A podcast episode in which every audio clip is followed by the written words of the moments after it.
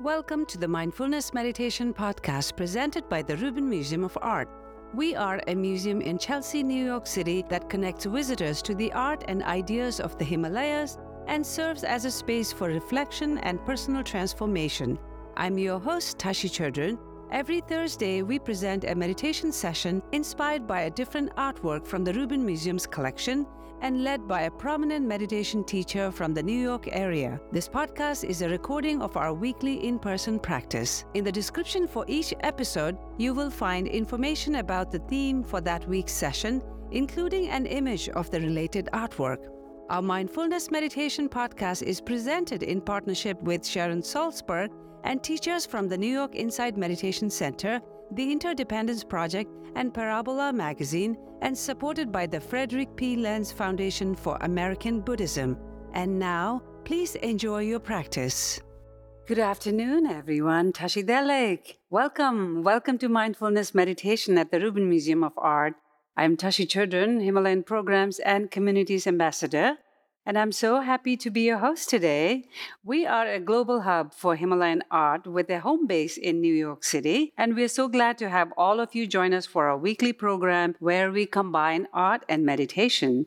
Inspired from our collection, we will first take a look at work of art from our collection. We will then hear a brief talk from our teacher, Kaira Jewel Lingo, and then we will have a short sit, 15 to 20 minutes for the meditation guided by her.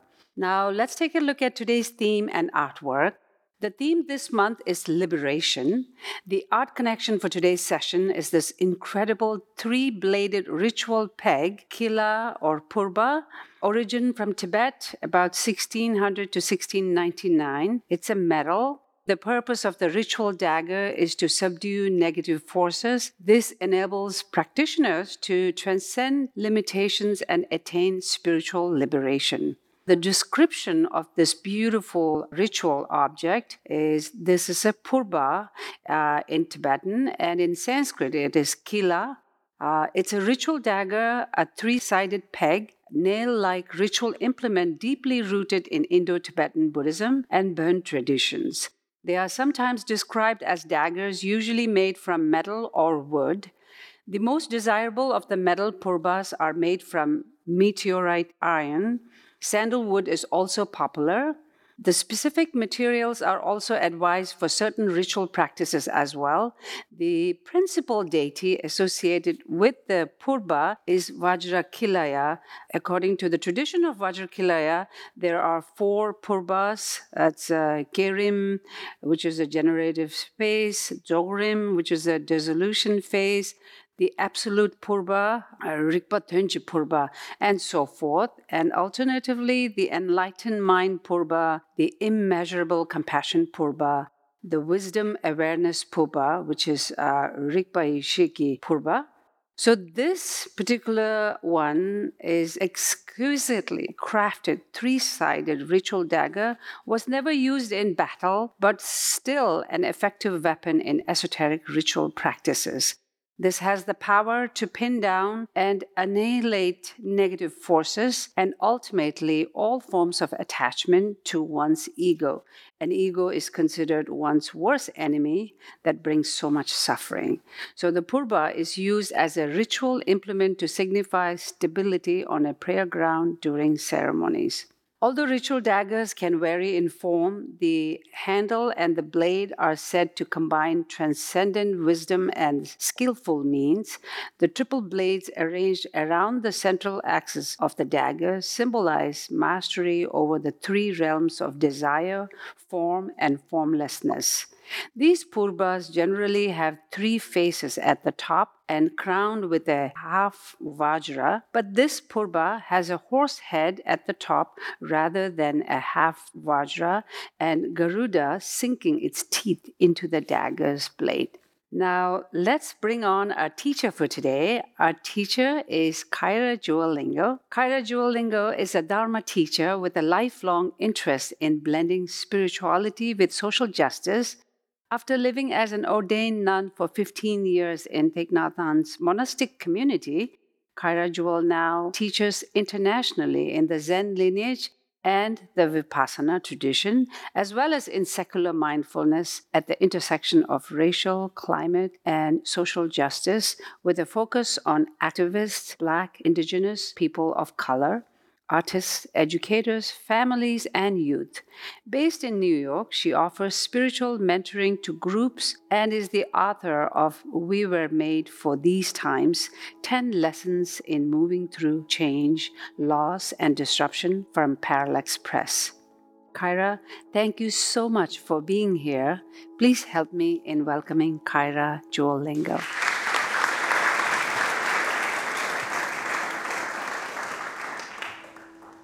Thank you so much for having me. Much gratitude for your explanation of this uh, ritual peg dagger.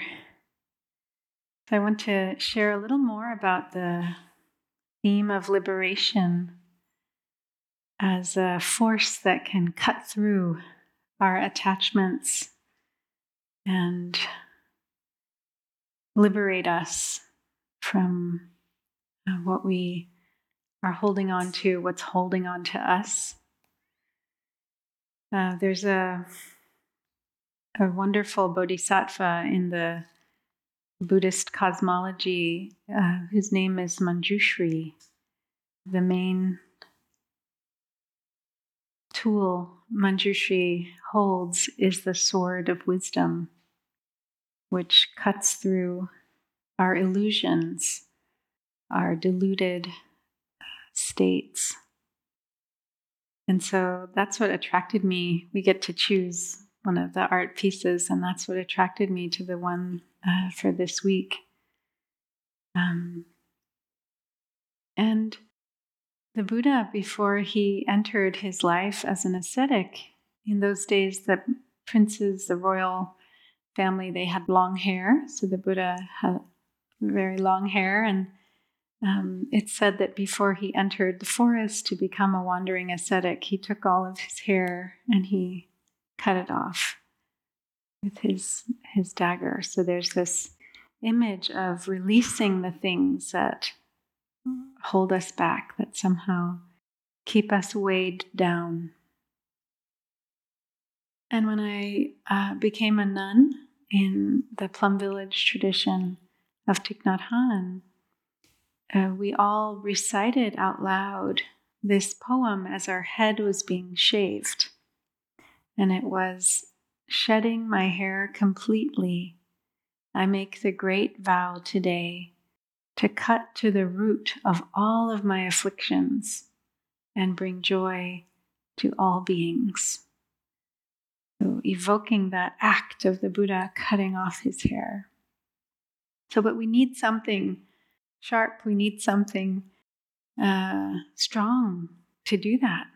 So that's this peg that is um, this very powerful symbol. And the the fierce faces that you saw at the handle, the top of the handle, um, we need fierceness in our spiritual practice as well. It's not just about gentleness and kindness and, and sweetness. All of those things can be fierce too. So, in many temples throughout Asia, you'll see two bodhisattvas guarding the gates of the temple. One is very kind and compassionate, and the other is very fierce and has fangs and tongue sticking out and claws. And it's just showing that both of those qualities are needed, that we need to be able to welcome in what is wholesome and show this aspect of ourselves that's gentle, but we also need to be able to say no, to guard ourselves, to guard what is important to us, to cut off what is harmful or what is holding us back. Both of those things are needed. So, that very powerful uh, ferocity uh, on the handle is a part of it's a, it's a reminder of this energy that we um, we want to also be cultivating. Right?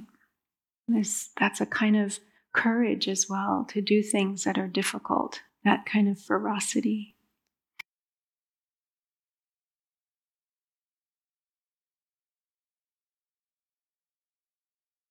So, just one last thing to name that this this removing illusion that this sword of wisdom, this peg, helps us to do is also really distinguish between what's wholesome, what's unwholesome, to make choices that are really helpful for us, to have that kind of clarity, right? When you think of just cutting through something, there's clarity there. You can see, because so often we, we are in, in the face of veils of illusion that keep us confused. We can't quite, but that clarity of being able to, to really see and then act on that uh, insight. So, um, there's just a verse that I want to share that um, is found in the 37 practices of all bodhisattvas. That's about acting from this place of clarity, seeing our mind, making choices that are beneficial. It's Gyaltse Tokme Zangpo, as Tashi helped me to pronounce correctly, hopefully. So the verse is In short, no matter what one might be doing, by examining always the status of one's mind with continuous mindfulness and alertness, to bring about the good of others. This is the practice of all bodhisattvas. So, this kind of penetrating wisdom and insight, this sharpness of this, uh, that this peg could support us with, it's to help us examine our minds, whatever we're doing, wherever we are, know what's in our mind, and with that knowing, we look to see how can we live for the benefit of all beings? What kind of clarity do we need to be able to um, not create suffering, but instead bring about um, well being for ourselves, for others? So, uh, with that, I'll invite us to practice coming into the most comfortable posture position that's available to you right now.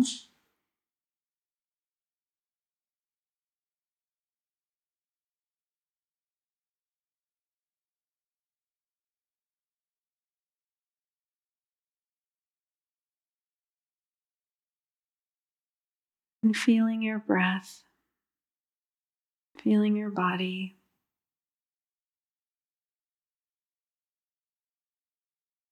Allowing yourself to be here as fully as you can.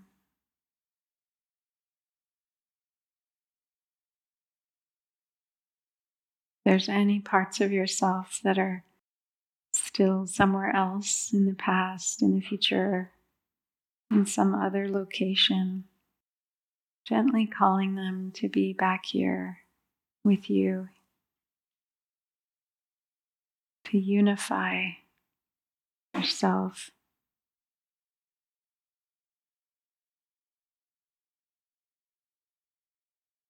It can help to take a few deep breaths. Maybe we take three of the deepest breaths we've taken all day. Deep inhale into the belly and a full, long exhale. And a few more like that if that's helpful.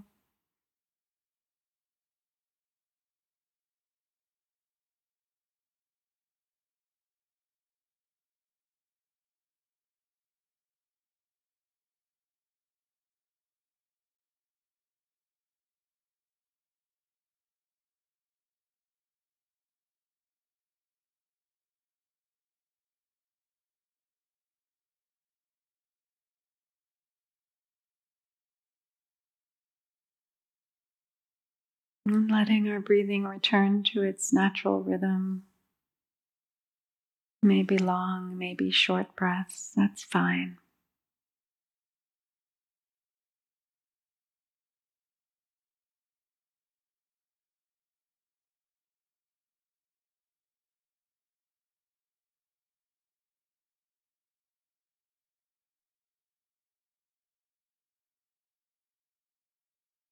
Giving space and time for your body to settle.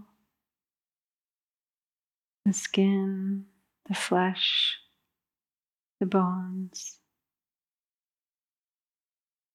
To really release their weight onto the support of the earth.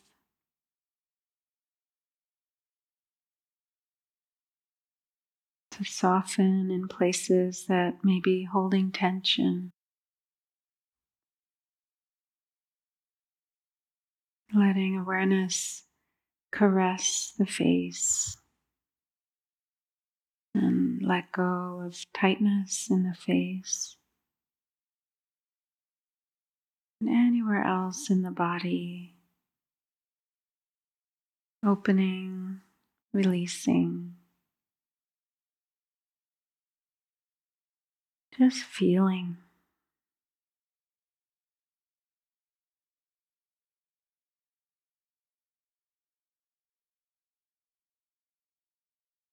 Allowing whatever is here in the body and mind to simply be.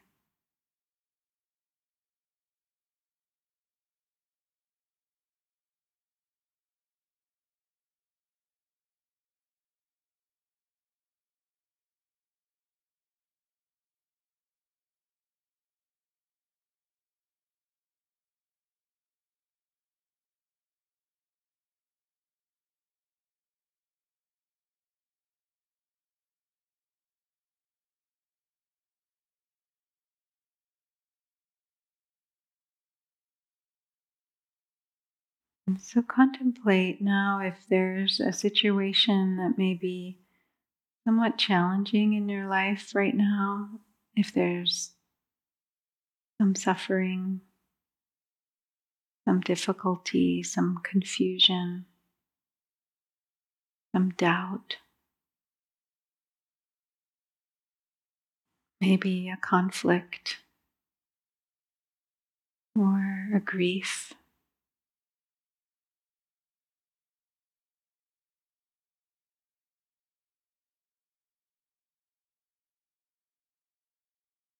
And just as a gentle exploration, inquire if there is anything that you might be attached to or holding on to that is contributing to this difficult situation.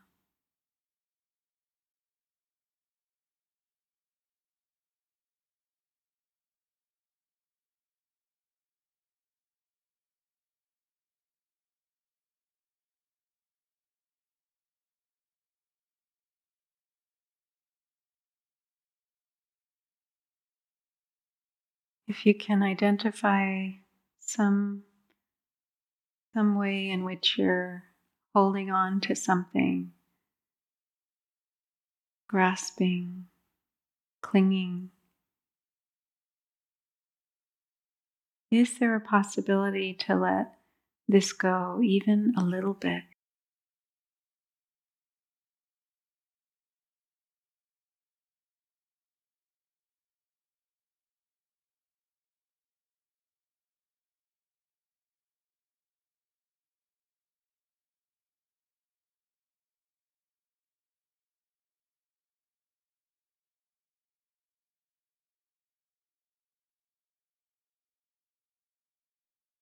when I reflect on an argument that I was a part of recently, I'm aware that I was attached to being seen in a certain way by the other person. I was attached to the other person behaving thinking in a certain way.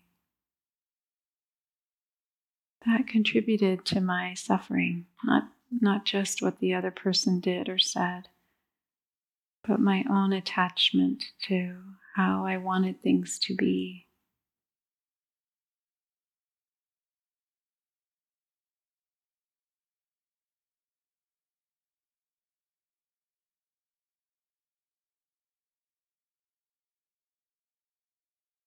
What is it that you may see in yourself that keeps you wound up tight or caught in this difficult situation?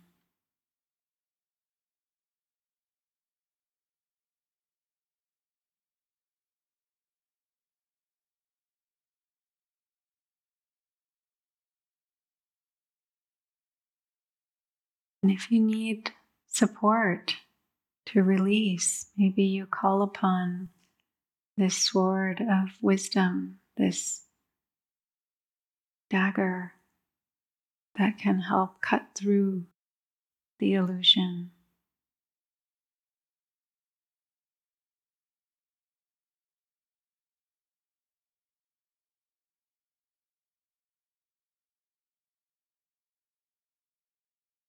It may feel like a violent image, but it's coming from a place of deep wisdom, deep love,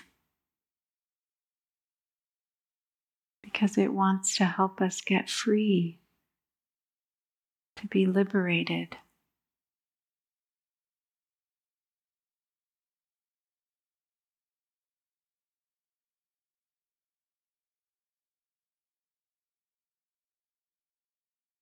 Don't be afraid to tap into the fierce bodhisattva, the fierce faces at the head of the dagger.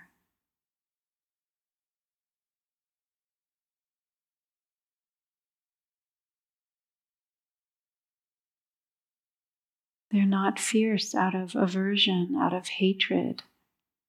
They're fierce out of kindness.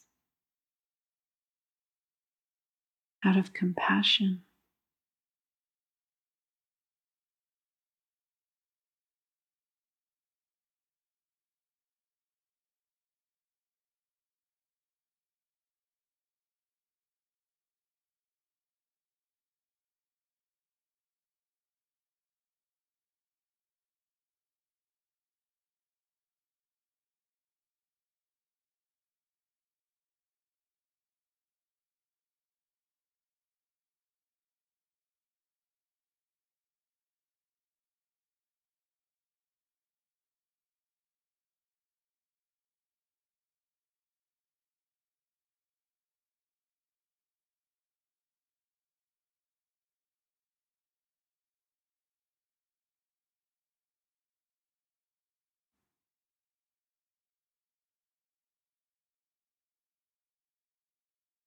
So see yourself in this difficult situation. On the other side of it, what would it feel like in your body to be free in this situation? To have seen through the illusion, to have cut off the binds, the things that bind you.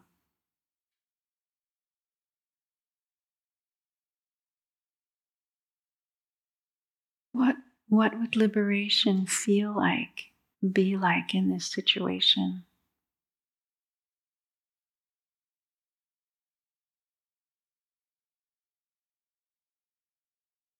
really spend time experiencing that in your body, in your mind now.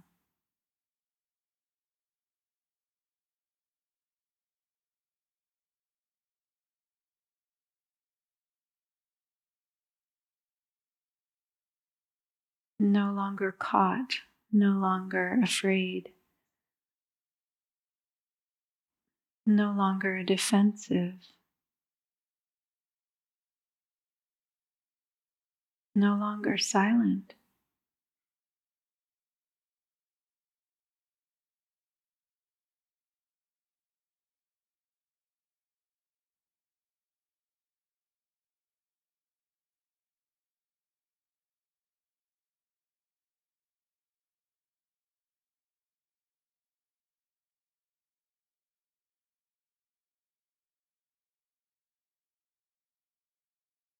letting go of whatever notion or idea or expectation or requirement that you might have of yourself, of the other, or the others, of the situation.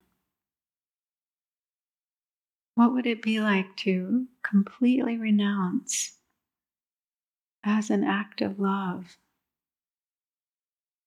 all the requirements you have of this situation, of yourself?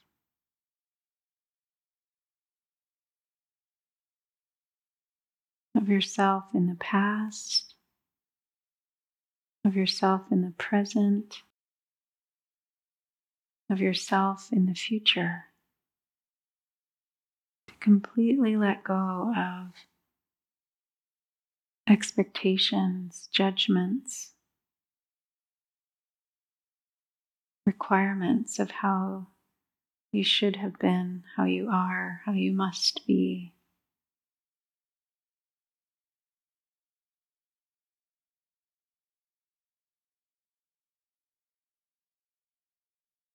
cutting through whatever resistance is there to how things actually are.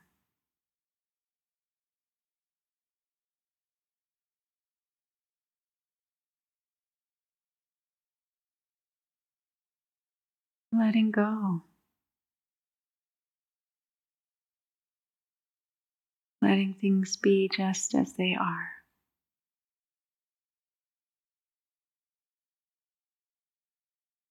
not fighting.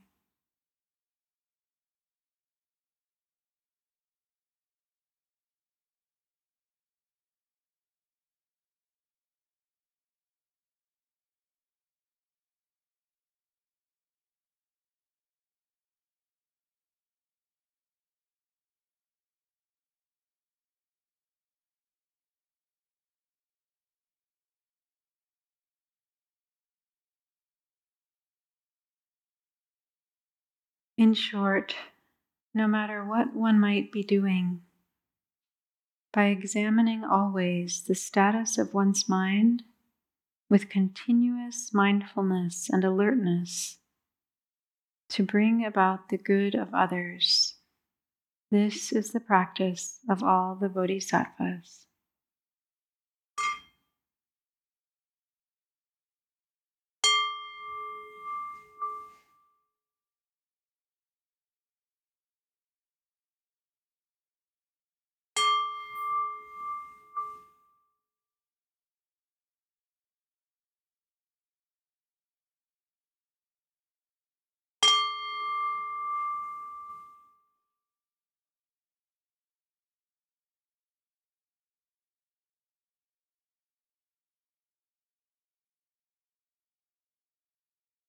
Thank you so much for that, Kaira.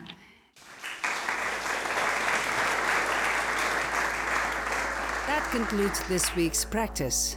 To support the Rubin and this meditation series, we invite you to become a member at rubinmuseum.org/membership. And to stay up to date with the Rubin Museum's virtual and in-person offerings, sign up for our monthly newsletter at rubinmuseum.org/enews. I am Tashi Chodron Thank you so much for listening. Have a mindful day.